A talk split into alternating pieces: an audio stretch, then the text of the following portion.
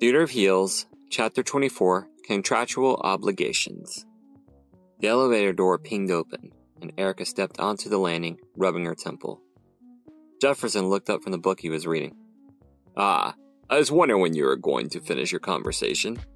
Rage coursed through her as Erica stomped up to him. You knew that was going to happen, didn't you? She accused. My dear, your astuteness never fails to impress me. Jefferson's voice dripped with sarcasm. He sighed as he put down his book. I'm sorry, but it was the only way. I did try to warn you. What? That cryptic message before you left the room? That was your warning? I don't know. Next time try something a little more clear. Like, your throat will squeeze shut and you'll get the worst headache in your life if you try to speak about the secret society you just discovered? My dear, surely even one as breathtakingly naive as yourself can recognize how ridiculous that sounds. So my warning was a little dramatic.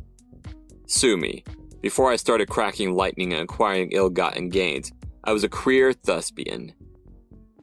Erica looked at him perplexed. Don't you have to be a woman and and thespian girl, a stage actor? My God, your command of the English language is downright repugnant. What do they teach you in school these days?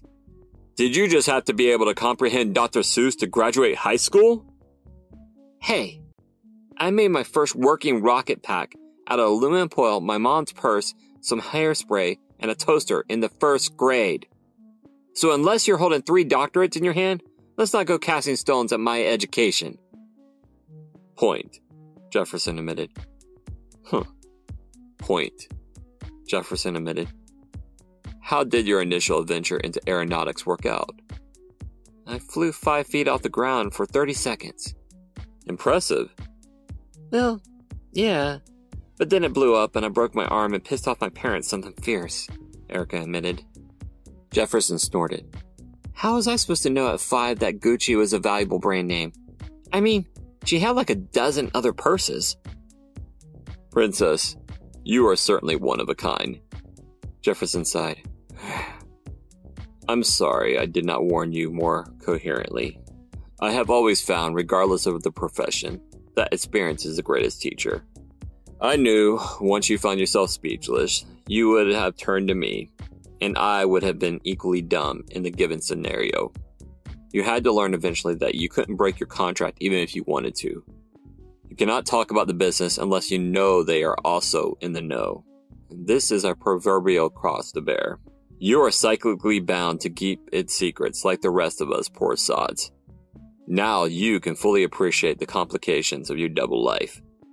Double lives suck, grumbled Erica. Please enunciate, my dear princess. Please enunciate, my dear princess. If you and I are going to be partners, it would be a much more pleasant experience for me if you spoke clearer. Partners?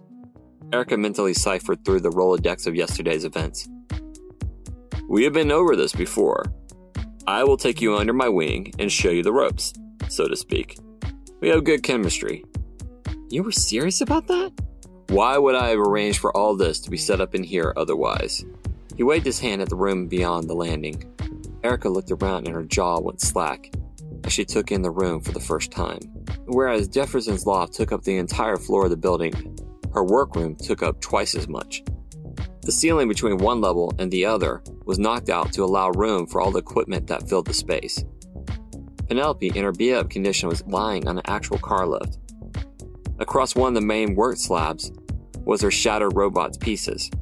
Beyond it was a plethora of other equipment that would have made those in the Academy's tech lab jealous.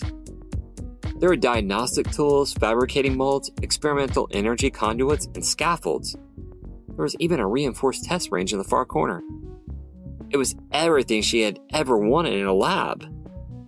Jefferson stepped up beside her. I will say this for our mysterious publicists. They can certainly be quite efficient given the opportunity. What do you think of your workshop, Princess? All the fear and uncertainty she felt in the last few days melted as one thought coalesced. This is so cool. Did the board just give us all this equipment for free? Uh, no, my dear. They expect full payment with interest in return for their investment in you. They do? How much do we owe them? About 10 to 20 million dollars. 20 million dollars? She exclaimed. Where are we going to come up with that kind of money? He smiled at her. The old fashioned way, princess. We're going to rob some banks. Thank you for listening to this episode of Theater Heels. I hope you enjoyed my tale of heroes and villains. If you like this story, perhaps you might like other tales created by me, Christopher Chansey. My other podcast, The Sky's Embrace, is an epic fantasy that follows the exploits of the crew of the skyship the Maiden's Arrow as they navigate the perils of the clouds.